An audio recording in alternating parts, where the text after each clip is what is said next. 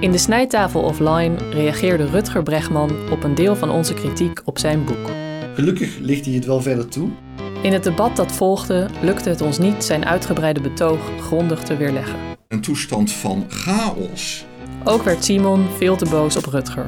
Totaal zinloos geweld. Al met al kwam Rutger Bregman beter uit de verf dan wij. Men vreesde dit, maar er gebeurde dat.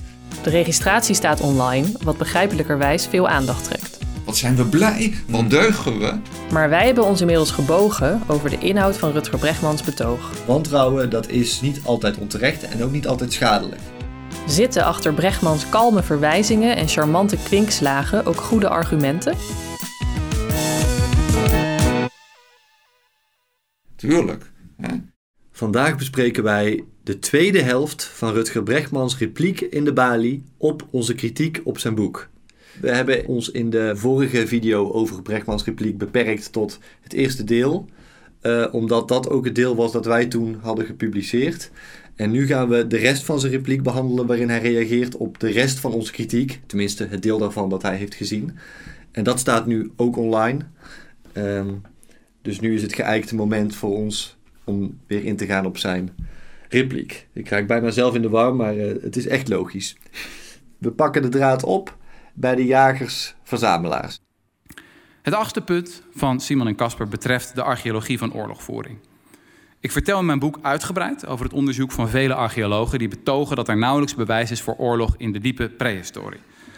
Casper merkt hierop: absence of evidence is geen evidence of absence, waarbij hij, net als bij zijn punt over correlatie en causatie, lijkt te denken dat hij weer iets heel slims heeft gezegd. Ik wil even vaststellen dat Bregman wel vaak een oordeel geeft over hoe wij kijken, Ja. of hoe we eruit zien, of wat we lijken te denken. Ja. Daar wil ik liever niet over in discussie gaan. Maar in mijn notenapparaat verwijs ik naar het standaardwerk onder redactie van de antropoloog Douglas Fry. Ik heb hem meegenomen, getiteld War, Peace and Human Nature. Een boek dat jullie heel mooi zullen vinden, want het heeft heel kleine lettertjes. Eh, en daarin schrijven twee archeologen, ik citeer even. Comparing the total number of known individuals before 8000 BC to the sample to the small sample of remains showing signs of violence demonstrates the infrequency of warfare or conflict in the ancient past. The archaeological record is, luister goed, not silent on the presence of warfare in early human history. Indeed, this record shows that warfare was the rare exception. Ik vind het heel knap hoe Bregman hier een volkomen verkeerde voorstelling van zaken weet te geven. In de eerste plaats behandelt hij in de meeste mensen deugen dat door jou aangestipte probleem helemaal niet. Dat het ontbreken van bewijs niet hetzelfde is als het bewijs van ontbreken. Ja. Dus het is niet zo gek dat je daar even één opmerking over maakt. Hè? Nou, vervolgens zegt hij, ja, kijk eens dan naar de voetnoten in mijn boek. In dat hele grote standaardwerk waar Bregman het over heeft, daar staan een aantal bijdragen van verschillende auteurs. Nou, Bregman verwijst in zijn boek alleen naar pagina 18, 19 en 20 van dat standaardwerk. Waar hij nu mee op de proppen komt in de Bali, is een heel ander artikel. En hij verwijst nu naar pagina 183 van deze verzamelbundel. Als je die voetnoten zou hebben nagetrokken, dan was je meer dan 150 bladzijden vandaan gebleven Ja. van waar het punt besproken wordt. Overigens door Ja. ook twee heel andere mensen dan Douglas Fry. Ja, maar dat kom komt omdat wij te lui zijn om gewoon eventjes dat hele boek door te gaan. Ja. Dat is het echte probleem. Maar ik denk dat een probleem van Bregman in het grote is, dat zagen we bij de eerste helft van dit weerwoord, dat gaan we straks ook zien, dat hij vaak zegt, ja je moet het eventjes nazoeken. Ovary, daar staat het. Ja. Dan kijk je in Ovary, hij verwijst in zijn boek helemaal niet op die plek naar Ovary. En als je dan bij Ovary kijkt, dan kom je nog weer ergens anders Ja. uit. En iets dergelijks speelt hier. Dan wil ik eventjes inhoudelijk ingaan op wat hij hier zegt. Ik heb dat artikel nu gelezen van die twee archeologen. En ik vind het op zich een interessant punt dat ze hier maken. Ik kan me voorstellen dat er situaties zijn waarin de totale hoeveelheid verzameld materiaal zo groot is en zo divers, dat de afwezigheid van bepaalde aanwijzingen in dat materiaal wel een soort Ja. bewijs van afwezigheid Ja, wordt. ja. Eh, dus ik sta daar gewoon voor open. En dat stond ik ook al bij lezing van het boek. Alleen Brechtman legt het helemaal niet uit wat deze twee archeologen wel doen. In dit artikel stellen die twee archeologen dat het redelijk is om je af te vragen of de afwezigheid van bewijs niet gewoon voortkomt uit de schaarsheid van het materiaal. En ze zeggen ook, ja, negatief bewijs betekent niet dat iets er niet is. Op twee momenten benoemen ze het. Ze zeggen dat het een redelijke vraag is. Ze houden rekening met een intelligentere lezer dan Brechtman. Brechtman lijkt zijn boek geschreven te hebben voor mensen in wie dat niet eens opkomt. Brechtman zegt schamper over mij dat ik dacht iets heel slims te hebben gezegd. Maar de auteurs waarop hij vertrouwt om die opmerking van mij belachelijk te maken, zeggen exact hetzelfde in hun artikel. Uh, wat ik ook nog interessant vond aan het artikel, uh, is dat ze wijzen, de twee archeologen, op de extreem lage bevolkingsdichtheid in de prehistorie. En op het feit dat er uit heel Afrika maar een handvol menselijke overblijfselen is, dat ouder is dan 20.000 jaar. En ze stellen vervolgens dat er daarom geen reden is om te denken dat er toen bevolkingsdruk was of een schaarste aan voedsel of grondstoffen.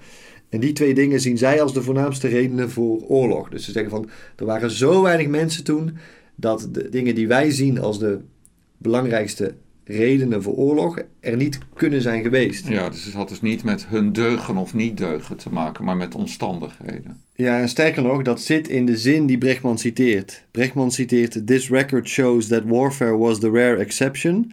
En daar stopt hij met citeren, maar die zin gaat nog verder en de rest van de zin luidt: Prior to the Neolithic pressures of population densities and insufficient resources for growing populations.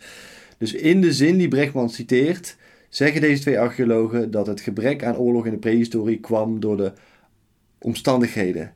Doordat er genoeg eten was en weinig bevolkingsdruk. En niet door de aard van de mens. Maar dat stukje neemt Brechtman dan weer niet mee. Goed, dan nu het punt dat ik eigenlijk wou maken over het artikel. De auteurs lijken de voornaamste reden voor geweld die Robert Edgerton beschrijft in Six Societies buiten beschouwing te laten, namelijk niet schaarste aan voedsel of grondstoffen, maar schaarste aan sekspartners, vooral vrouwelijke sekspartners. En dit lijkt me een probleem dat juist optreedt bij kleine geïsoleerde groepjes, hè, waar incest en inteelt heel snel een, een probleem wordt. Heel, al heel snel ben je, ben je familie van iedereen. En dat probleem treedt denk ik minder op in grotere gemeenschappen die, die dichter bij elkaar leven en meer eh, contact hebben. Dus ik vind het opmerkelijk dat ze dat niet behandelen. Terwijl Edgerton aangeeft dat het grootste deel van de conflicten daar steeds over gaat. Over wie krijgt de vrouwen. Mijn conclusie is vergelijkbaar met wat ik zei over Carantelli. Ik vond het veel plezieriger om te lezen dan Brechtmans boek. Ik voel me door deze schrijver serieuzer genomen dan door Brechtman. Het is een niveautje hoger, zou ik zeggen. Ja, ik vind helemaal los van hiervan dat Brechtman wel heel erg veel werk maakt van één kleine opmerking van jou tussen neus en lippen door. Ons punt is nooit geweest dat wij denken dat er veel oorlogsvoering was. dus het is echt maar een kanttekening bij een redenering van Brechtman. Wat is ons punt? Uh, wij zouden het niet zo gek vinden als er in de tijd van de jagersverzamelaars niet zoveel oorlog was om redenen die we in de snijtafel hebben uiteengezet. Mhm. Eh, het belangrijkste daarvan is dat de samenlevingsvorm zo klein was dat het instituut oorlog nog niet aan de orde was. Mhm. Vervolgens zeggen wij: het ontbreken van oorlog is niet hetzelfde als het ontbreken van geweld. Ja. Brechtman verrommelt die twee dingen. En punt drie is: uit studies naar hedendaagse jagersverzamelaars onder andere Edgerton, maar ook anderen, mhm. daaruit blijkt dat geweld wel degelijk wel voorkomt. Brechtman heeft het hier over de voetnoten van Douglas Fry. Mhm. En de eerste twee gaan naar dat dikke boek, maar zijn derde voetnoot mhm. gaat naar een artikel van Douglas Fry. Dat gaat over een studie naar het gedrag van hedendaagse jaarsverzamelaars. En ik zou graag willen dat we de betreffende alinea uit Brechtmans boek er eens even bijpakken en kijken wat hij daarover zegt. Nomadische jagers en verzamelaars houden nu eenmaal niet van geweld, concludeerde Douglas Fry toen hij in 2013 een lijst van representatieve samenlevingen opstelde voor het tijdschrift Science. Dan komt die voetnoot. Nomaden lossen conflicten liever op door ze uit te praten of naar een andere vallei te verkassen. Het doet denken aan de jongens op het eiland Ata. Als zij ruzie hadden, gingen ze ook even uit elkaar om af te koelen. Nou, het eerste wat opvalt is dat Brechtman hier moeiteloos overschakelt van oorlog naar geweld en conflict. Het doet alsof dat hetzelfde is. En daarna komt hij met allemaal zonnige verhaaltjes over hoe gezellig het was en dat ze geen geweld gebruikten bij conflicten. We kunnen hier eventjes de samenvatting van Douglas Fry zelf voorlezen in Science, in Ja. het artikel waarnaar Bregman verwijst. More than half of the lethal aggression events were perpetrated by lone individuals, and almost two thirds resulted from accidents, interfamilial disputes, within group executions, or interpersonal motives such as competition over a particular woman. Overall, the findings suggest that most incidents of lethal aggression among MFBS, dat is jagers-verzamelaars, may be classified as homicides, a few others as feuds, and a minority as war. Fry eh, concludeert dat er sprake is van dodelijke agressie, van executies, van moorden en nog wat oorlogjes. Dat is toch iets anders dan conflicten uitpraten. Ja. Als je het artikel van Fry zelf analyseert, dan zie je ook nog eens een keer dat de conclusies van Fry zelf te gunstig zijn ten opzichte van het cijfermateriaal wat hij aandraagt. Want hoeveel procent van de conflicten die hij bespreekt is het gevolg van een oorlog? Dat is 40 procent. En dat is dus niet een heel klein beetje. Hè?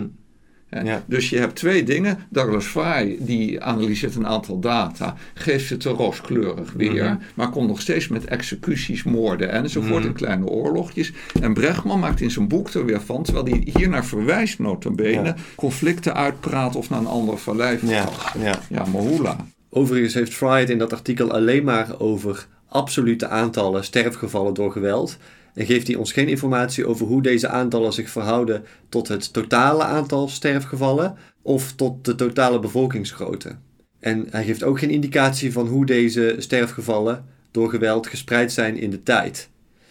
Dus het artikel zegt ons misschien iets over hoe de verschillende vormen van dodelijk geweld zich tot elkaar verhouden.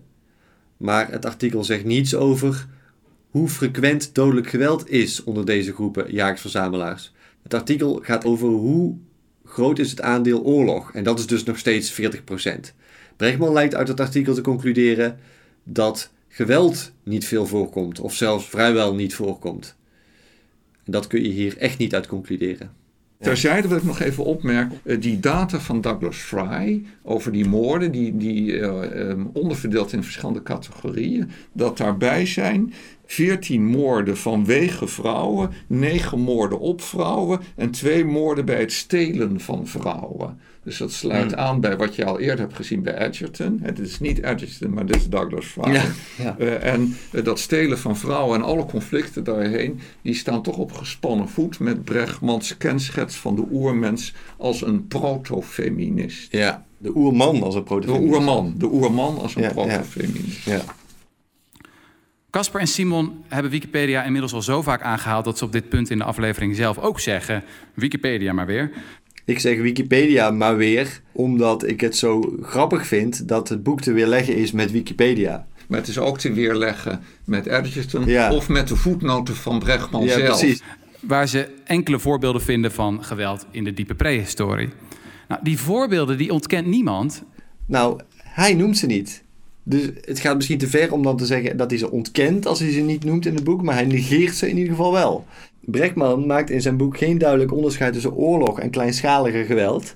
Wat hem in staat stelt een schijnbare afwezigheid van oorlog te interpreteren als de aanwezigheid van een prettige, vreedzame samenleving. Als je wilt betogen dat de situatie heel vreedzaam was, dan moet je niet alleen bewijzen van oorlog bespreken, maar ook bewijzen van kleinschaliger geweld. Ja, maar Bregman zegt wel dat als iemand zich onmogelijk gedraagt, dan krijgt hij wel eens een pijl in zijn achterste. Maar dat waren dan mensen met leidersambities en zo, hè, die te hoog in hun bol eh, kregen. Die werden dan misschien doodgemaakt. Ja. Maar overigens zegt hij ook over de Kung San dat ze moordpartijen hadden waarbij eh, vrouwen en kinderen werden afgeslacht. In het holst van de nacht. Dat weerlegt hij niet. Dat ontkracht hij nergens meer in het boek.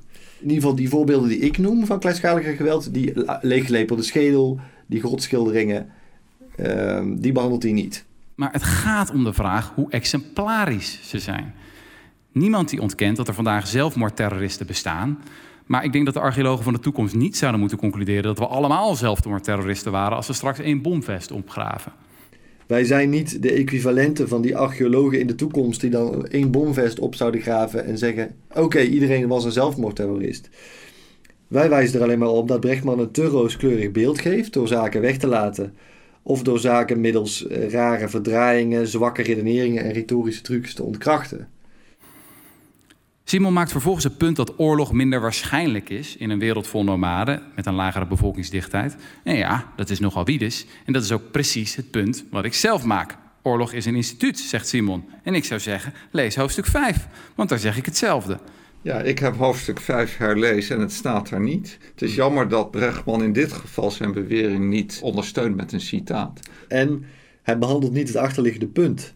Namelijk dat de afwezigheid van oorlog weinig zegt over de inherente deugzaamheid.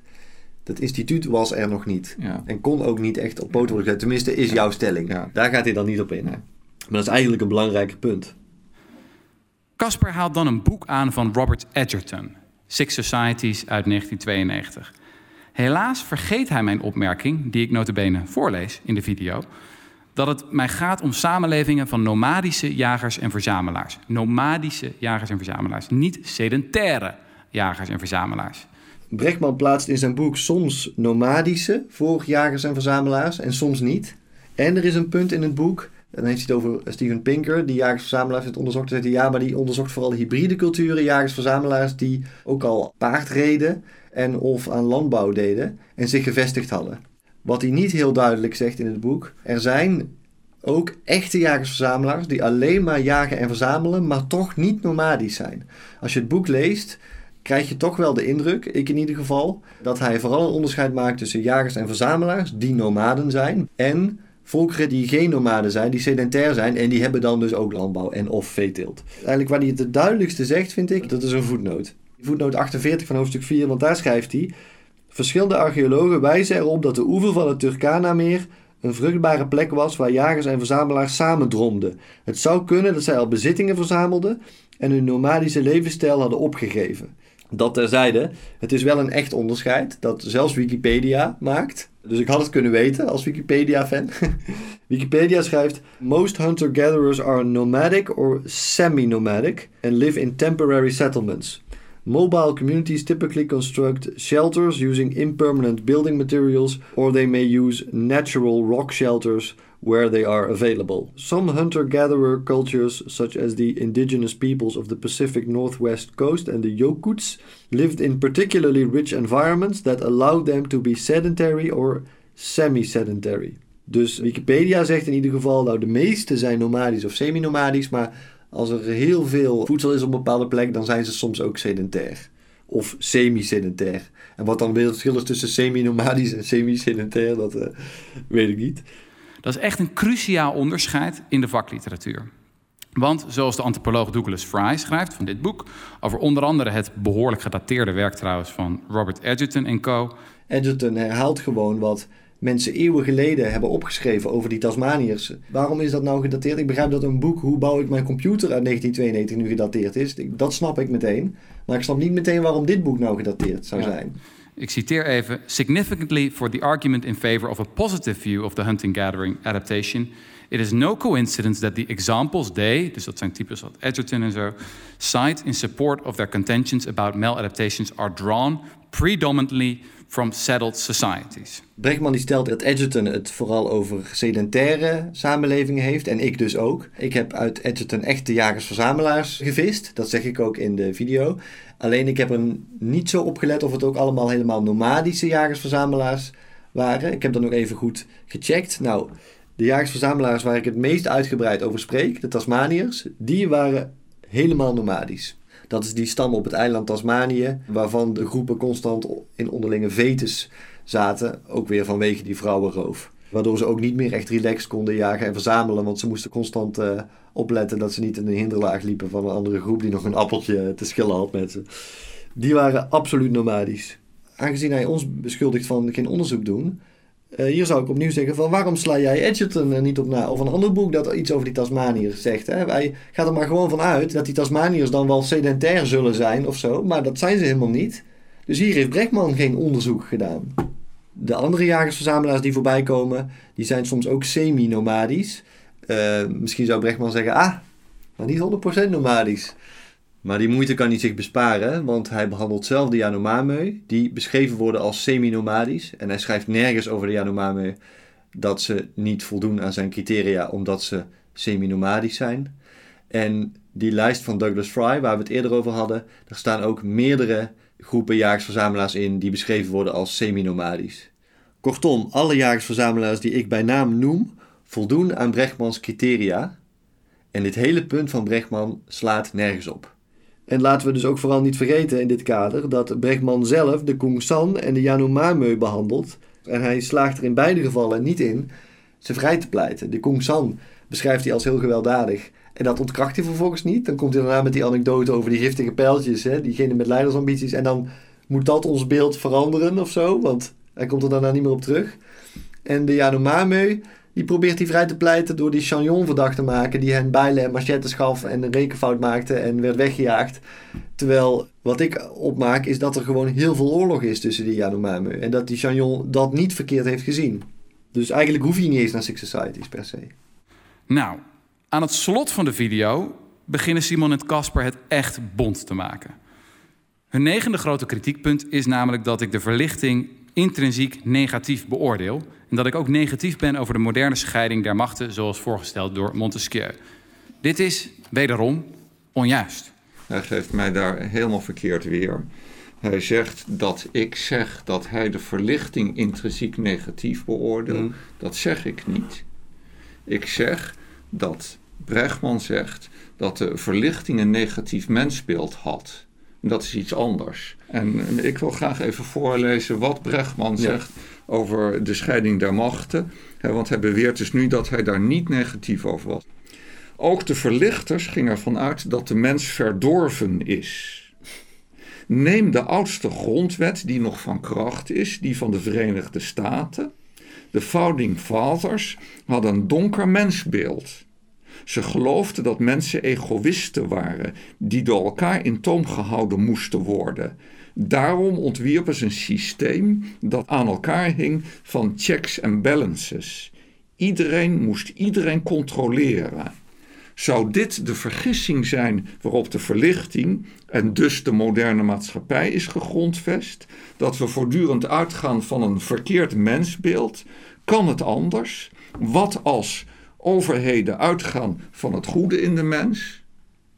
Ik kan dit niet anders lezen dan dat Brechtman zegt: de scheiding der machten, de checks en balances, was een vergissing van de verlichting. Ja, in ieder geval het gevolg van een te negatief mensbeeld. En dat te negatieve mensbeeld is volgens hem de vergissing van de verlichting. Ik schrijf letterlijk op pagina 301 van mijn boek over de verlichting. Wie de balans opmaakt, kan niet anders dan concluderen dat de verlichting een overdonderend succes is geweest voor onze soort. Het kapitalisme, de democratie, de rechtsstaat en de bureaucratie hebben ons leven veel beter gemaakt. De wereld is rijker, veiliger en gezonder dan ooit. Nou, dat ontkennen wij ook helemaal niet, dat Brechtman dat gezegd heeft. Sterker nog, in de video, daar laat je die passage ook zien. Vervolgens erkent Brechtman wel dat de verlichting heeft geleid tot een veel prettigere samenleving. Hoe dat mogelijk is als de verlichting gebaseerd was op zo'n overdreven negatief mensbeeld, behandelt hij niet. Ja, en het is een van de vele tegenspraken in het boek. En kijk, wat hij eigenlijk doet, is dat hij zegt van... eh, je moet eens eh, kennis maken met mijn neef. Dat is echt een heel leuk iemand. Hij heeft ook nog eh, vaccins ontdekt. Ja, dus hij heeft heel veel goeds gedaan. Een paar kanttekeningen. Hij heeft racisme uitgevonden. Hij heeft denkbeelden die rechtstreeks verantwoordelijk zijn voor de holocaust. En hij heeft de vergissing begaan waardoor de maatschappij nu een scheiding der machten heeft. Mm. Hè? Maar eh topgozer voor de rest. Op zo'n manier staat het hier een beetje in het Ja. hoofdstuk. Het klopt dat ik ook schrijf over de schaduwzijde van de verlichting en dat vinden de heren niet leuk. Casper stelt dat zijn intuïtie altijd was dat de verlichting het startschot betekende voor de afschaffing van de slavernij. Maar helaas heeft hij die intuïtie niet onderzocht in de historische bronnen. Nou, dan moet je gewoon eventjes twee zinnen verder kijken in de video. Mijn intuïtie was altijd al, die verlichte denkers, die waren eigenlijk het startschot voor de uiteindelijke afschaffing van de slavernij. Ja. Die kunnen toch niet de uitvinder zijn geweest van het racisme. Ja. Die kunnen er racistische ideeën op nagehouden hebben. Maar dat is iets anders dan racisme uitvinden. En ik ben me daar een beetje in gaan verdiepen. Niet dat ik er nu een expert eh, in ben, maar En En dan kom je uit bij een heel interessant verhaal over hoe in de middeleeuwen racisme werd gelegitimeerd. Ja. Ja, sorry, ik moet Brechtman een klein beetje verdedigen hier, terwijl hij mij aanvalt. Maar ik zeg, mijn intuïtie was altijd al, de verlichting was het startschot voor de afschaffing van de slavernij. Die verlichters kunnen toch niet de uitvinders zijn geweest van het racisme. En vervolgens ga ik wel de uitvinding van het racisme onderzoeken, maar ik ga niet onderzoeken in hoeverre nou de verlichting het startschot was voor de afschaffing van de slavernij. Nee, maar Caspar, uh, dat je dat bent gaan onderzoeken, dat deed je om te kijken of die intuïtie klopte. Het is een criterium. Racisme, slavernij, dat zijn dingen die een belangrijke relatie met elkaar onderhouden. Je bent dat niet zomaar gaan onderzoeken, maar vanwege die relatie. Ja. En Bregman stelt, helaas heeft hij die intuïtie niet onderzocht. Het tweede deel van die intuïtie, die hij hier niet noemt, ben ik wel gaan onderzoeken. Namelijk, hebben zij nou dat racisme uitgevonden of niet? En dat is ook het, waar het over gaat op dat punt in de, in de video. Ja. Want wie het abolitionisme bestudeert, de 18e-eeuwse beweging tegen eerst de slavenhandel en daarna de slavernij, komt erachter dat dit eerder een christelijke dan een verlichte beweging was. Dat is echt een gechargeerde voorstelling van de zaken. Er waren gelukkig ook groepjes christenen die geijverd hebben voor de afschaffing van de slavernij. Maar dat waren in eerste instantie kleine groepjes. Alle mensen die voorstander waren van de slavernij, dat waren allemaal christenen. Hmm. En naast dat kleine groepje christenen is het wel degelijk zo geweest dat de verlichters daar heel duidelijk tegen gestreden hebben. Hmm. Het christendom is niet intrinsiek tegen de afschaffing van slavernij. En een prachtig voorbeeld kan je ontlenen aan Bregmans boek zelf. Hmm. Namelijk waar hij uitgebreid citeert uit het Bijbelboek Samuel. Ja. En daarin vertelt Samuel hoe slecht de koning is. Die gaat namelijk allemaal dingen van u afpakken. Uw olijfgaarden en uw wijngaarden. En uw jonge mannen en uw ezels. En ook uw slaven en uw slavinnen. Ja. Gelukkig zijn er ook christenen geweest die tegen slavernij waren. Ja. Beccaria overigens was zelf een christen. Dus die hele kunstmatige tegenstelling van Brechtman, die is al niet erg verhelderend. Brechtman impliceert hier toch wel dat er een soort samenhang is tussen het christendom en de afschaffing van de slavernij. Dan ben ik toch wel benieuwd waarom het nooit is afgeschaft, terwijl het christendom al zoveel eeuwen was. Hè? En dan komt die verlichting, die het heeft over vrijheid, gelijkheid en broederschap. En dan, redelijk kort daarna, in historische zin, wordt het wel afgeschaft. Zou het door het christendom komen? De verlichter John Locke investeerde een fortuin in de slavenhandel. John Locke, dat klopt dat hij in de slavenhandel geïnvesteerd hmm. heeft. En dat is zeer verdrietig. Maar wat mensen als eh, persoonlijke egoïstische handelwijze uitvoerden, dat kan je niet uitschakelen met het ideeëngoed van een hele beweging. Hmm.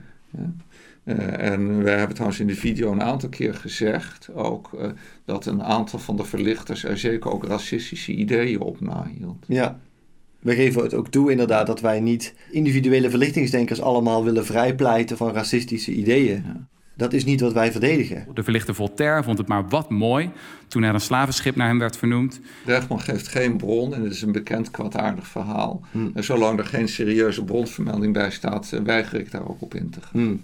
In 1789 brak de Franse Revolutie uit onder het motto Liberté, Égalité, Fraternité en kregen verschillende slavenschepen ook nieuwe namen: Liberté, Égalité en Fraternité. Ja, wat Brechtman met dit punt wil, dat begrijp ik echt niet. Als het zo is dat een aantal slavenhandelaren hun schepen vernoemd hebben naar die drie mooie begrippen, hmm. dan is dat een uiterste vorm van cynisme en dat is hmm. bijzonder droevig. Maar als je denkt dat je op die manier dan de beweegredenen van verlichters verdacht kan maken, hmm. dan ben je wel heel demagogisch bezig. Ja. En dus met terugwerkende kracht Montesquieu, een van de verlichters die voor afschaffing van de slavernij was, uh, is die dan in discrediet gebracht omdat uh, cynische slavenhandelaren later hun schepen vernoemden naar die drie mooie begrippen. Ja, ik vind het ook zo opmerkelijk, en niet alleen Brechtman doet dat, maar ook andere mensen die de verlichting bekritiseren, dat ze hypocrisie aanwijzen. Soms bij verlichtingsdenkers, maar soms hier niet eens echt bij verlichtingsdenkers, maar bij eigenaars van slavenschepen. De principes zelf worden daardoor niet in discrediet ja. gebracht. Sterker nog, eigenlijk wijs je op het belang van de principes zelf en het belang ervan dat ze consequent worden toegepast. Je verdedigt de verlichting tegen mensen die ermee spotten eigenlijk. Geen enkele grote verlichtingsdenker zette zijn reputatie in om de slavernij aan te vallen. Nee, het waren de diepgelovige Quakers in Engeland die het voortouw namen.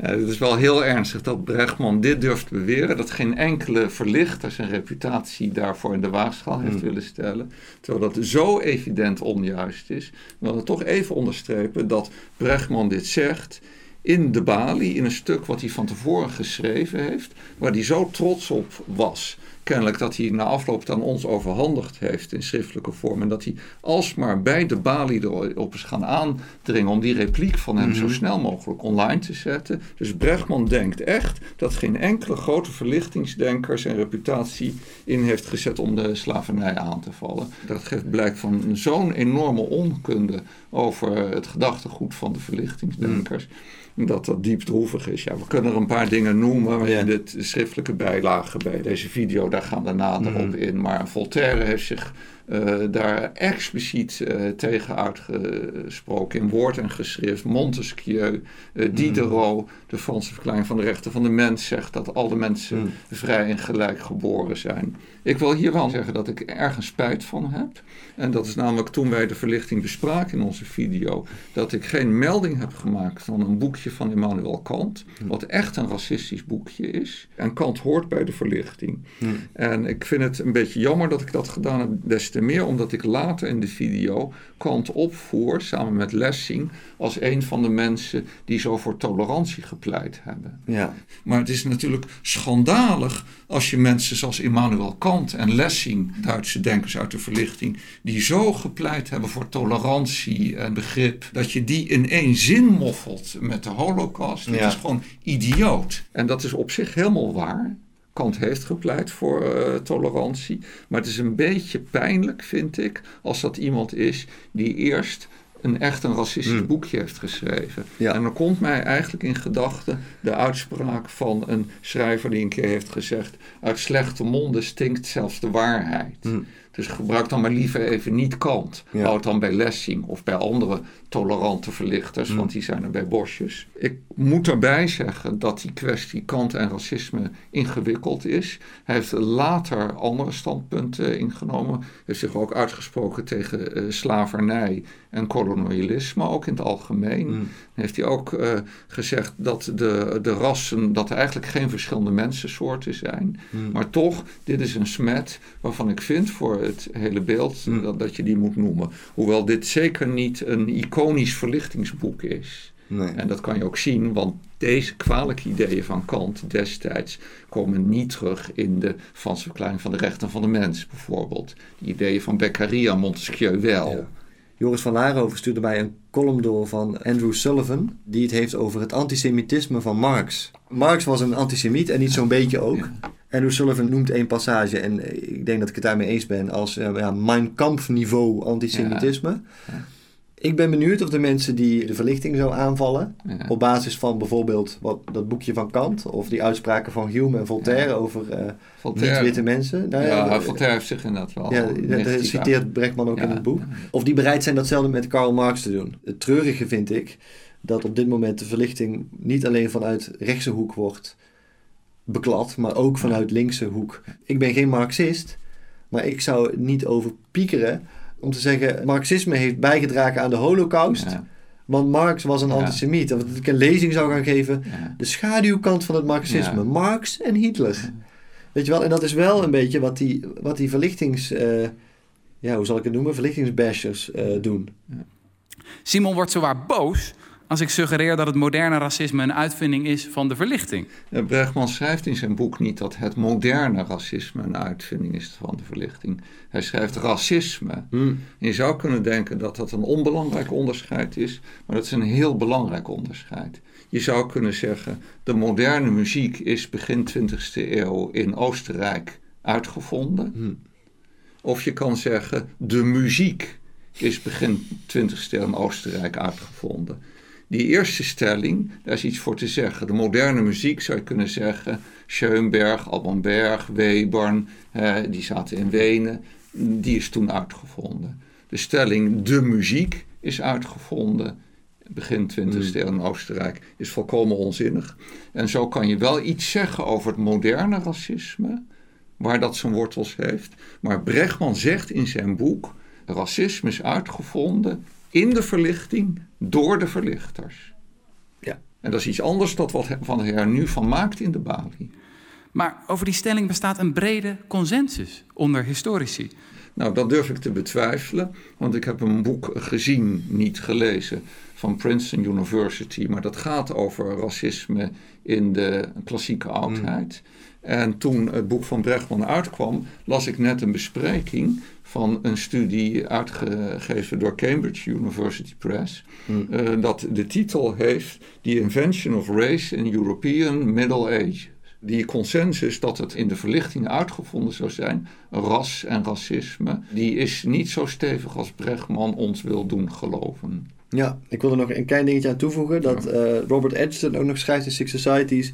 People in many societies refer to themselves as the people and regard all others as alien and repellent, if not downright subhuman. En hij schrijft ook: But it is not only persons thought guilty of sorcery or witchcraft who become victims when a population is discontented. Many categories of objectionable people become likely targets. Merchants, strangers, and people who profess a different religion, practice a suspicious trade like smith or healer, or are racially different. Hm, dus ook bij die primitieve samenlevingen ziet hij racisme. Ja. De heren scrollen weer wat rond op Wikipedia.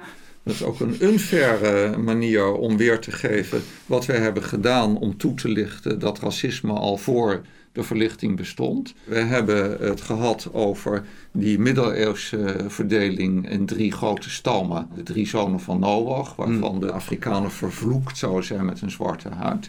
Dat heb je op Wikipedia gevonden. Ik heb het daarnaast gehad over het antisemitisme dat in de middeleeuwen soms oplaaide, vooral tijdens grote pestplagen.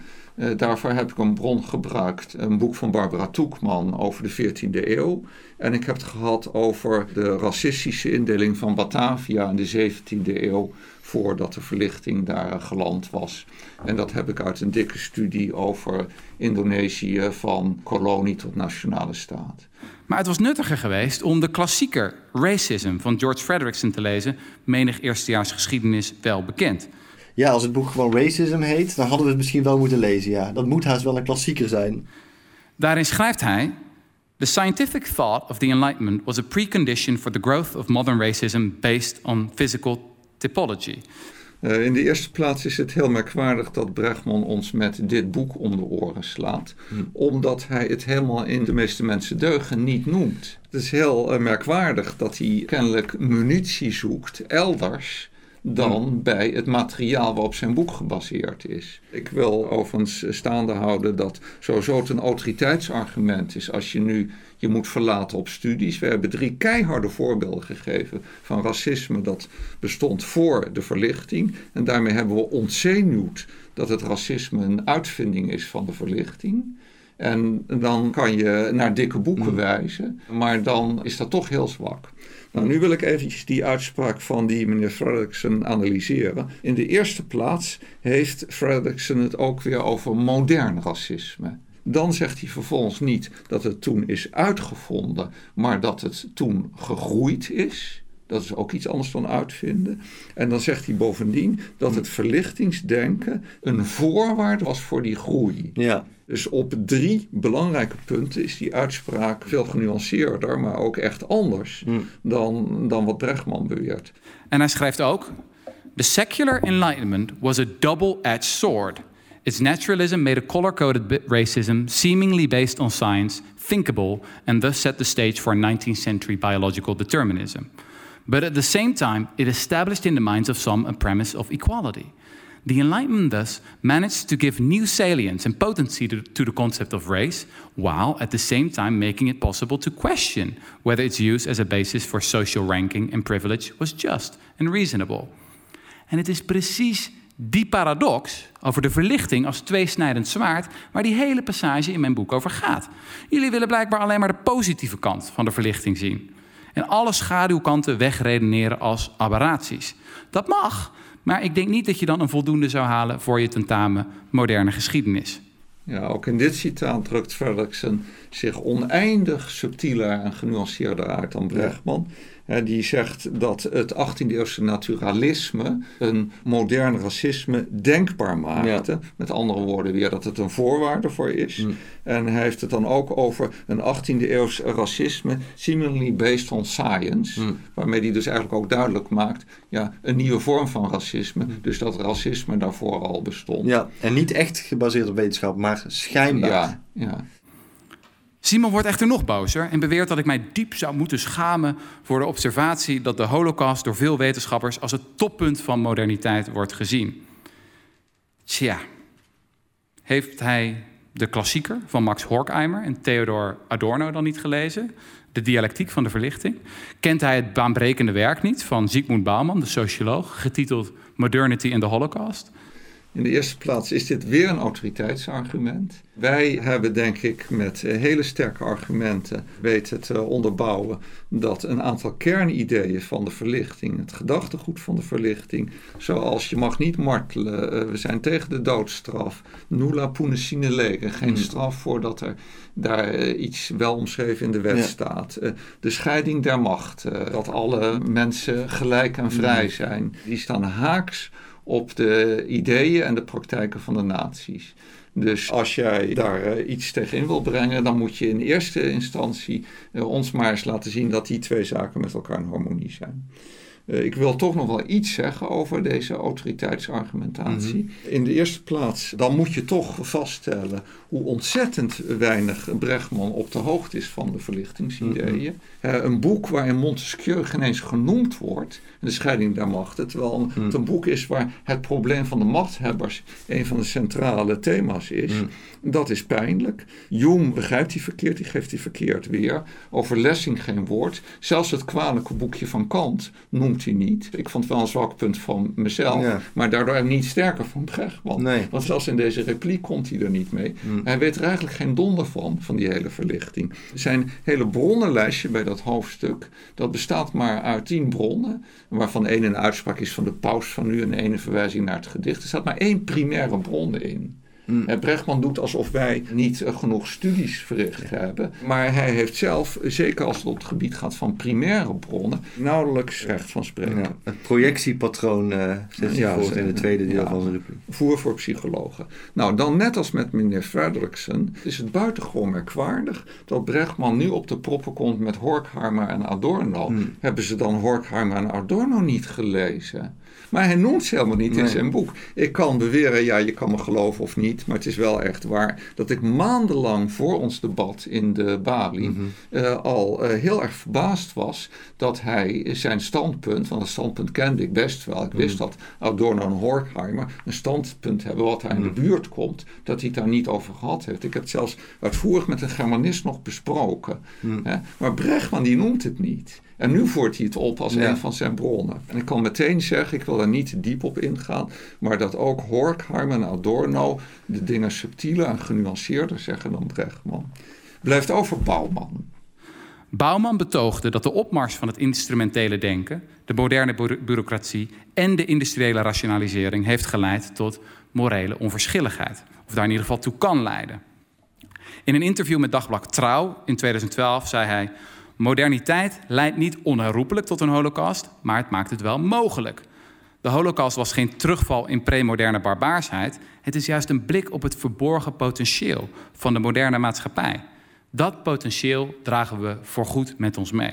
In de eerste plaats is de eerste zin die geciteerd wordt door Brechtman. Moderniteit leidt niet onherroepelijk tot een holocaust.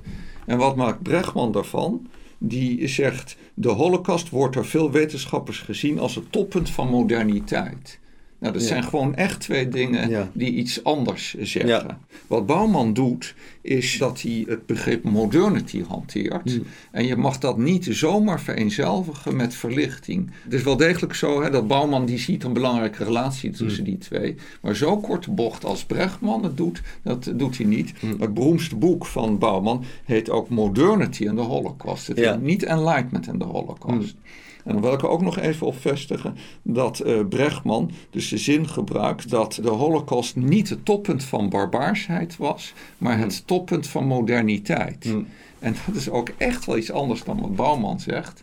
Want Bouwman zegt dat de Holocaust niet de terugval was in pre-moderne barbaarsheid. Hmm. Natuurlijk was het wel een vorm van barbaarsheid, maar een moderne vorm. Dat zegt Bouwman. Maar wat doet Brechtman? Die zegt het was niet het toppunt van barbaarsheid, maar het toppunt van moderniteit. Hmm. Alsof het niet allebei tegelijk was. Natuurlijk was de holocaust barbaars. Ja.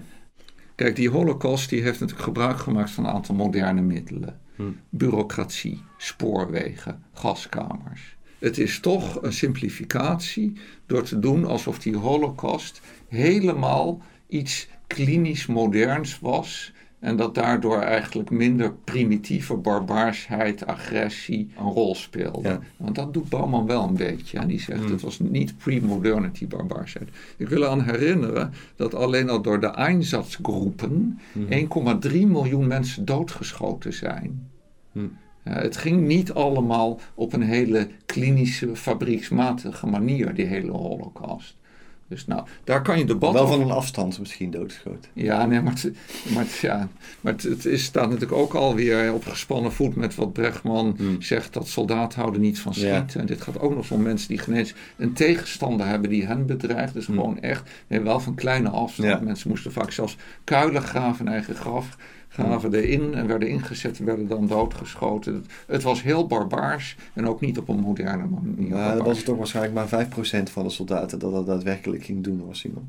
Nou. Bouwman zei ook over de holocaust... Het werd gedragen door rationele wetenschappers, van biologen tot juristen en planologen, die zich zorgen maakten over de kwaliteit van het ras en de sociale hygiëne van het volk. Zegt Bouwman hier nou dat de holocaust iets rationeels was, ik proef bij Brechtman en ook bij sommige van de mensen die hij aanhaalt en sommige mensen die hem verdedigen in de comments onder onze video waarin wij het over de verlichting hebben, een behoefte of een poging te waarschuwen voor misdaden die het gevolg wel eens zouden kunnen zijn van rationaliteit of van wetenschap. En het sluit ook weer een beetje aan bij dat hè, reden in plaats van gevoel en empathie. Als je zegt van we gaan het allemaal met verstand doen en niet meer met gevoel, dan krijg je allemaal dat mensen, dat zei Brechtman ook in het debat, dan krijg je dat mensen in hokjes worden gestopt. Dat is dus het betoog van onder andere mensen als Sigmund Bauman, dat er een bepaalde manier van denken, een instrumentele rationaliteit, zoals dat, zoals dat wordt genoemd door onder andere historici en filosofen, uh, waarin je mensen gaat ja, stoppen in, in hokjes en vakjes. En blijkbaar ook dan maar ineens fysiek in kampen, fysieke hokjes. En zo leidt dan de rationaliteit uiteindelijk tot gruweldaden. En dat is eigenlijk de kern waar ik het het meest mee oneens ben. Ik zie Brechtman en de mensen die hem hier gelijk in geven en de mensen die hij aanhaalt ook, in meer of mindere mate dat proberen te doen. Door middel van hypocrisie verwijten, door middel van individuele verlichtingsdenkers bekritiseren in plaats van de kern verlichting. Op de een of andere manier suggereren dat rationaliteit leidt tot, tot misdaden tegen de menselijkheid. Maar het zou wel eens kunnen dat mensen die er zo tegenaan kijken, om te beginnen niet de koppeling zien tussen wetenschappelijke vooruitgang en morele vooruitgang, die ik wel zie. Ik denk dat die twee onlosmakelijk verbonden zijn. Dat het zeker geen toeval is dat die tegelijk een vlucht hebben genomen. Wetenschappelijke en morele verbetering. En dat die mensen ergens toch het idee hebben van... Ja, wetenschappelijke vooruitgang, we moeten er ook mee uitkijken. We moeten er ook niet te ver in gaan. knoeien met onze genen dat moeten we misschien maar gewoon nooit gaan doen. En, en, en dat soort ideeën die hoor ik best wel vaak. Hè? En ik ben toch wel de overtuiging toegedaan dat er geen andere weg is dan vooruit. We moeten de wereld leren kennen. En op basis van die toegenomen kennis kunnen we ook betere morele beslissingen gaan maken. En we ontkomen er dus niet aan dat we dan allerlei enge technologieën gaan ontdekken. En dat we voor de uitdaging komen te staan om die technologieën verstandig uh, toe te passen. Maar het is echt het kind met het badwater weggooien om te zeggen van... Uh, nou, bijvoorbeeld, hè, eh, Einstein heeft enorme bijdragen geleverd aan eh, de ontwikkeling van eh, de natuurkunde. Maar er zit ook een schaduwkant aan Einstein. De atoombom. De, de lange, enge schaduw van Einstein. Ja, dat, dat kun je... Dat, om jou, met jou, jouw woorden te spreken, dat kun je niet maken. Dominee. Volgens Simon moet ik mij blijkbaar diep schamen voor het serieus nemen van deze denker, die trouw overigens beschrijft als een van de belangrijkste sociologen ter wereld. Ja. weer het autoriteitsargument. Ja, het is niet alleen Brechtman vindt het, ook een journalist van trouw. Dat Simon zo geschokt is van de manier waarop ik en vele wetenschappers de holocaust als een door en door moderne misdaad zien, laat zien dat hij de literatuur gewoon echt niet gelezen heeft op dit punt. En omdat hij dan ook nog een opgewonden moralistisch sausje over zijn onwetendheid giet. Opgewonden moralistisch sausje over zijn onwetendheid giet. Dat vind ik wel een mooie beeldspraak, moet ik zeggen. Ja. Vond ik dat eerlijk gezegd de gênantste passage van de hele aflevering. De gênantste. Maar aan het slot blijkt Simon toch nog een andere pagina in mijn boek het allerergst te vinden. Namelijk de pagina waarop ik adviseer het nieuws te vermijden. Hij zegt het hier ook zelf, hè? Het nieuws te vermijden. Ja. Hij zegt het nog een keer. Ja. Zijn kritiek hier is een evidente stroopop. Natuurlijk is het belangrijk om te weten over de grote misstanden in de wereld. Sterker nog, ik denk dat het nieuws, de dagelijkse focus op incidenten in plaats van structuren, ons daar vaak van afleidt. Hij maakt er een soort vals dilemma van. Je kunt wel naar die incidenten kijken, maar moet je niet juist kijken naar de structuren? Ja, je moet naar allebei kijken. Ja. Die incidenten vinden plaats in structuren, Ja, je kan die die je ook moet kennen. Ja, die structuren blijven ook abstracties. Ja. Als je niet snapt op grond van welke concrete gebeurtenissen die eh, zodanig worden herkend. Ja, je zou zelfs kunnen zeggen, de structuren bestaan uit, ook weer uit incidenten voor een deel. Ja. Klimaatverandering, het uitsterven van vele soorten, de onderdrukking van de Oeigoeren worden vaak niet zo nieuwswaardig gevonden. Zeker niet voor de media met het grootste bereik. Denk aan de talkshows. ja, de talkshows zijn geen nieuws. Simon die doet alsof mijn mediakritiek zich vooral richt op de kwaliteitskranten, maar dat is natuurlijk onzin. Het gaat mij vooral om die hysterische, hysterische 24-7 nieuwscyclus, zoals je die vooral op televisie ziet. Nou, dat onderscheid maakt hij niet in zijn boek. Nee. En dan helemaal niet in zijn college. Wie volgt het nieuws? Ja, dat zijn de meeste mensen wel, geloof ik. Ehm daar is ik een beetje bang voor. Eh, ja, nee, het, het probleem natuurlijk met het nieuws is dat het zo ongeveer de slechtst mogelijke bron van informatie is die er is. Nou, dan hebben we nog een recent interview van Bregman gevonden voor de Duitse televisie. Waar hij kennelijk zelf heel tevreden over is, want hij heeft het zelf via allemaal social media heeft hij het gedeeld. Hmm. Es gibt viele, und sie gehören dazu, die entsprechend dann sagen, hört uns auf, News zu konsumieren. Soll ich Sie da wirklich ernst nehmen? Sie als Intellektueller empfehlen uns, wir sollen keine Zeitung lesen? Yes, absolutely, absolutely. Uh, read a book. Simon denkt dat die nieuwscyclus geen schadelijke effecten heeft en dat iedereen wel snapt dat een incident een incident is. Maar moderne psychologen en sociologen denken daar heel anders over. Op pagina 33 van mijn boek citeer ik een wetenschappelijke overzichtsstudie waarin de schadelijke effecten van een overtollige nieuwsconsumptie worden opgesomd. Het woord overtollig is hier wel belangrijk, denk ik. Hè? Het gaat over te veel nieuwsconsumptie. Ik weet niet wat dan precies te veel is, maar je kunt van een heleboel in principe goede dingen te veel consumeren. Je kunt te veel fruit eten, je kunt te veel water drinken.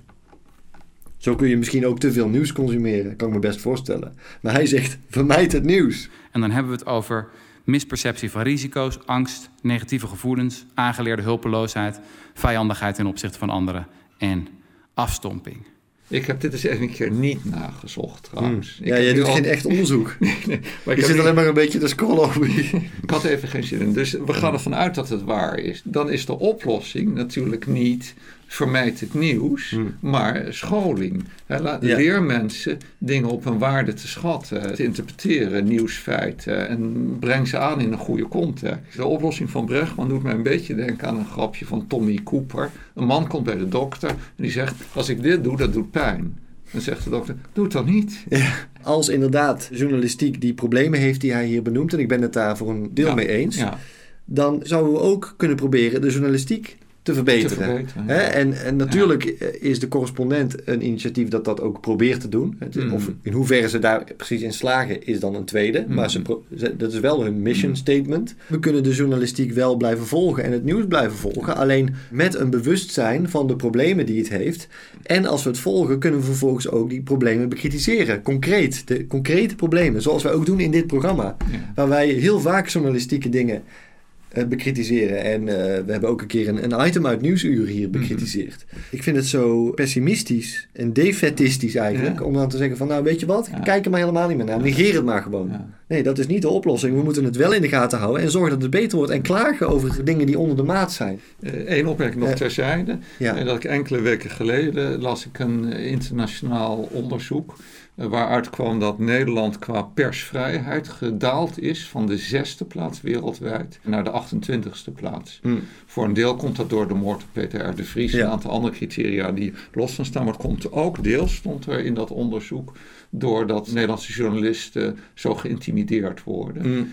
dus je bedient echt mede hiermee. Ik snap ook wel dat Brechtman dat niet bedoelt op die manier. Maar je hebt wel een verantwoordelijkheid door het nieuws zo verdacht te maken en negatief erover te doen. En journalisten het moeilijker te maken, want je, hun broodwinning komt wel in gevaar als Brechtmans advies wordt opgevolgd. Je draagt bij echt aan een verkeerde zaak. Ik wil ook nog even de ironie aanstippen dat ik het een groot falen vind van de Nederlandse journalistiek dat dit boek zo ver is gekomen. Mhm. En dat het nou aan een bijna gepensioneerde leraar Nederlands is en een uh, op YouTube verdwaalde kunstenaar om het te gaan bekritiseren op YouTube. Hè?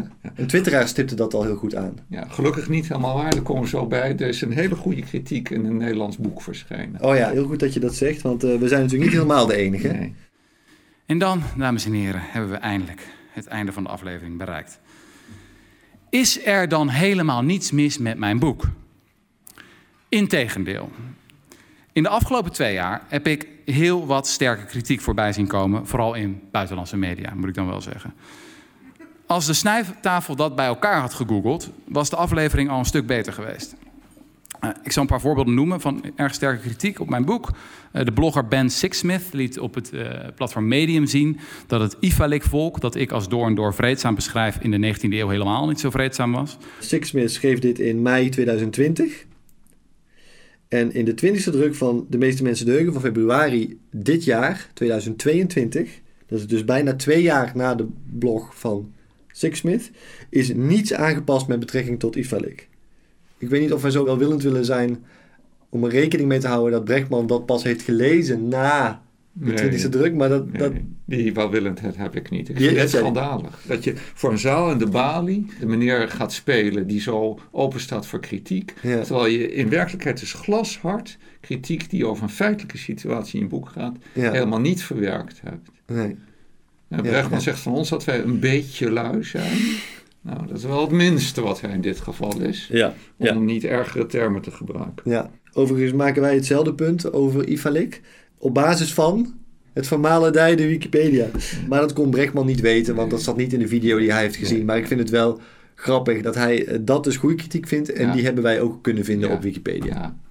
De antropoloog William Bruckner schreef op zijn blog een kritische recensie van mijn gebruik van de antropologische literatuur. Waarbij stelt dat ik te veel vertrouw op het werk van optimistische antropologen als Douglas Fry. Dus Brechtman gaat afkicken van Fry, echt waar. Hij had hem voor deze repliek gewoon nog even heel hard nodig. Ja.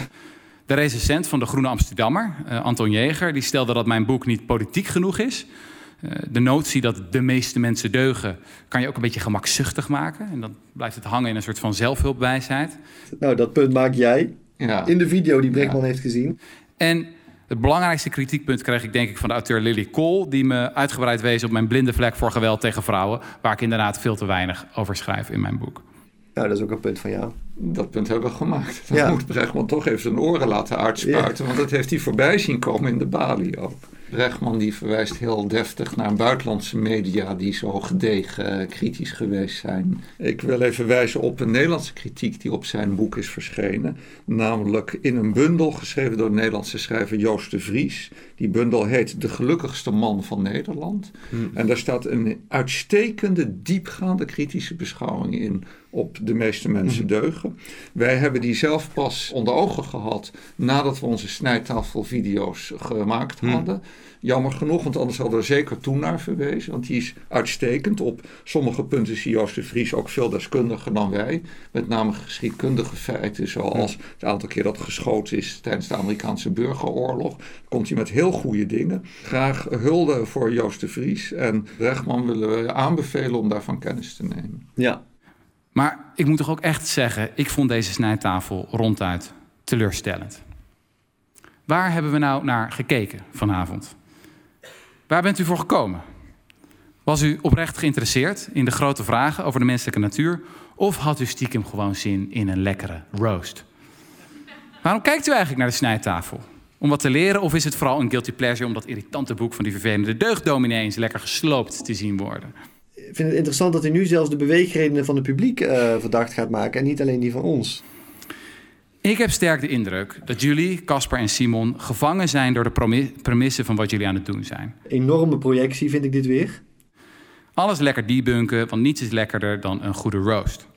Zo vermommen jullie je gebrek aan inhoudelijke kennis als slimheid en scherpzinnigheid en geven jullie venen waar hun hart of hun onderbuik al naar verlangde, namelijk de definitieve sloop van Rutger Bregman. Bregman schildert hier ons af als een hele akelige vijand. Ja, ja. In elf video's hebben we hem nooit een deugddominee genoemd Ja. of een andere denigerende term Nee. gebruikt. We maken af en toe een grapje, maar we zijn heel zakelijk in onze argumentatie. Om nu woorden te gebruiken als dat wij gevangen zijn, onderbuik, sloop. Ik vind ja. een heel akelig woord, sloop. Ik wil Ja. niemand slopen. Maar maak jullie geen zorgen. Als ik door dat soort cynische gedachten dreig te worden overmand, Volgens mij laat hij zich erdoor overmannen, maar... dan houd ik me vast aan dat ene radicale idee waar de machthebbers voor sidderen. De meeste mensen deugen.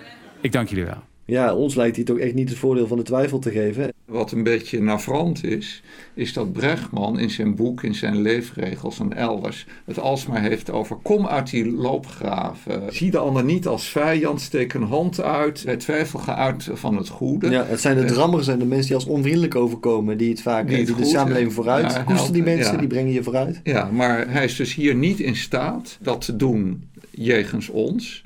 Ik snap het ook best wel een beetje hoor. Ik heb ook wel een beetje te doen met Brechtman. Want ze hebben natuurlijk zulke gepeperde kritiek geleverd Ja. op zijn boek. Dus misschien is het ook overvragen van iemand om dat te doen. Maar merk op, hij vraagt het zelf wel van mensen. Zelfs van natieslachtoffers. En zegt van sla geen natie. Mm. Dus het geeft wel aan hoe moeilijk het kennelijk is om zo'n leefregel op te volgen. Mm. Als hij er zelf al totaal niet toe in staat is. Nee. Maar onze beweegreden eh, verdacht maakt er niet zo'n klein beetje ook. Ja, en zelfs die van het publiek, hè, wil ik toch ook wijzen. Het gaat best wel ver, hè, dat hij de zaal eigenlijk een beschuldiging geeft nog. Ja. Waarom zit u hier? Ja. Ja, kijk, als hij onze beweegredenen verdacht maakt, dan denk ik nog, nou, wij vallen blijkbaar onder de minste mensen. Hè? Wij zijn die minderheid. Wij behoren misschien tot die dichters en filosofen en schrijvers die, eh, Vergiftig die vergiftigen. afstand, eh, Ja, precies. ja. Maar als hij de hele zaal zo begint toe te spreken, dan Ja. wordt het toch wel een flinke groep mensen al die eh, met verkeerde bedoelingen bezig is. Misschien zitten daar de machthebbers. Zitten zaten nog machthebbers in die zaal, ja. Door welke macht zouden wij gecorrumpeerd zijn, vraag ik me ook af. Maar goed. Nou, we zijn eindelijk door deze 25 minuten durende draak heen, waar Brechtman ons mee overviel in de Bali. Ehm, Brechtman heeft vrij kort van tevoren verzocht om, dit, ja, om een katheder eigenlijk, om eh, het, het woord te krijgen. Eh, en dat is niet hoe wij eh, gewend zijn die Bali-evenementen te doen. Het idee is eigenlijk dat er meteen na de vertoning van de snijtafel een gesprek plaatsvindt. Wat nu pas kwam na de repliek van Brechtman. Eh, hij heeft die 25 minuten gebruikt voor wat bekend staat als een gish gallop. Namelijk een lang betoog waarin je allerlei dingen afvuurt op je tegenstander. Die je tegenstander niet onmiddellijk kan checken. Waardoor je zeker weet, ook al zijn een heleboel dingen die je zegt niet waar. eh, de, je tegenstander gaat het nooit allemaal eh, weerleggen. Nou wil ik ook hier weer de mogelijkheid openhouden dat Brechtman echt denkt dat het allemaal wel waar is wat hij heeft gezegd. In ieder geval is dit wel de uitwerking geweest van wat hij heeft gedaan. Een kleine update. In zijn podcast De Rudy en Freddy Show gaf Rutger Brechtman op 27 mei zo goed als toe dat zijn repliek een bewuste gish gallop was. Hij dekt zich nog net in door te stellen dat zijn repliek inhoudelijk loopzuiver was en daarom geen goed voorbeeld, eigenlijk. Waarop co-host Jesse Frederik hard moet lachen. Laten we even luisteren. Ja. Dit is trouwens ook een debattruc die je soms kan toepassen. Die ik misschien een enkele keer zelf ook wel eens Ja. heb toegepast. Is gewoon zorg dat je reactie. heel lang is. Wat toen Pieter Klein deed, en die fit hij met jou over je boek. Dat hij dan gewoon, wat is het, 4.000, 5.000 woorden schrijft. En dan hebben mensen, het leest niet eens, maar dan is het... Hij heeft 5000 woorden in reactie geschreven, weet je Ja. wel. Dus ik had een tijdje geleden had ik een kleine fitty met snijtafel. YouTube-kanaal De Snijtafel. Die heb je ook gewoon. En dan, natuurlijk was dat een inhoudelijk loopzuivere reactie. Maar hij was ook lang. En Ja, dat, is, dat, is lang. Een, dat is een belangrijk onderdeel van de retorische strategie. ja. Zo van, het is niet dat ik vijf minuten reactie geef. Nee, ik heb meer dan 3000 woorden geschreven. Je staat er 25 minuten, maar dan, dan komt het ook... ja. Uiteindelijk gaat het dan ook heel erg. Eigenlijk is het een heel slecht voorbeeld, want ik had een loop eh, gewoon was ja, helemaal nee, op de dat was een heel. Maar ook een beetje nadenken over het overkomt. ja, ja, ja. Dus inderdaad, de veelheid is onderdeel van de retorische strategie. Ja, ja, en dat uiteindelijk niemand het echt meer precies kan volgen. En het Niemand gaat gaat het uiteindelijk om het beeld wat er ontstaat. En dan gaat het eigenlijk ook weer over wie vind je aardiger. Ja, Voor een heel groot gedeelte. En wie speelt de overtuigende rol? Wie is hier de held en wie is hier de schurk? ja. De beoordeling of Brechtman werkelijk gelooft dat zijn repliek inhoudelijk loopzuiver was, laat ik graag aan de kijker over. Wel maakt hij hier heel duidelijk dat de lengte van zijn betoog niet simpelweg voortvloeide uit het aantal problemen dat hij zag in onze video, maar dat kwantiteit een doel op zich was voor hem. Terug naar de aflevering. Ehm, ik weet niet wanneer de volgende druk komt van het boek, wanneer de 21ste druk verschijnt. Maar ik, ik ben van plan in de gaten te houden. En ik raad ook de kijker aan om af en toe eens in de boekhandel te kijken of de 21ste Ja. druk er al is. Maar eens te kijken of hij iets verandert. Ja. Iets. Al zijn het maar de klinkklare feitelijke onjuistheden. Dat hij bijvoorbeeld, hè, dat is niet eens een van onze belangrijkste punten, maar ik vind het op een bepaalde manier toch heel belangrijk omdat hij gewoon iets zit te verzinnen daar. Dat hij een onderzoek waarbij de onderzoekers op een kruispunt zijn gaan staan en hebben gekeken naar voorbijrijdende auto's, beschrijft als een onderzoek waarbij mensen in auto's zijn gezet. Dat soort dingen. Past hij dat aan in die 21ste druk? En ik vind dat eh, belangrijk wat betreft Brechtmans integriteit, of je dat aanpast, maar ook wat betreft de integriteit van de uitgever, de correspondent. Want als zij zelf zulke feitelijke onjuistheden, die echt geen punt van discussie zijn, als zij die niet aanpassen in de 21ste druk, dan kunnen we er dus niet op vertrouwen dat Rutger Brechtman en de correspondent hun best doen om ons feitelijk correct te informeren. Dan staan ze niet open voor correcties. We gaan naar het bier. Ja, ik kan het natuurlijk nog goed. Er is nog veel meer over te zeggen, Ja. maar dat is niet meer aan ons.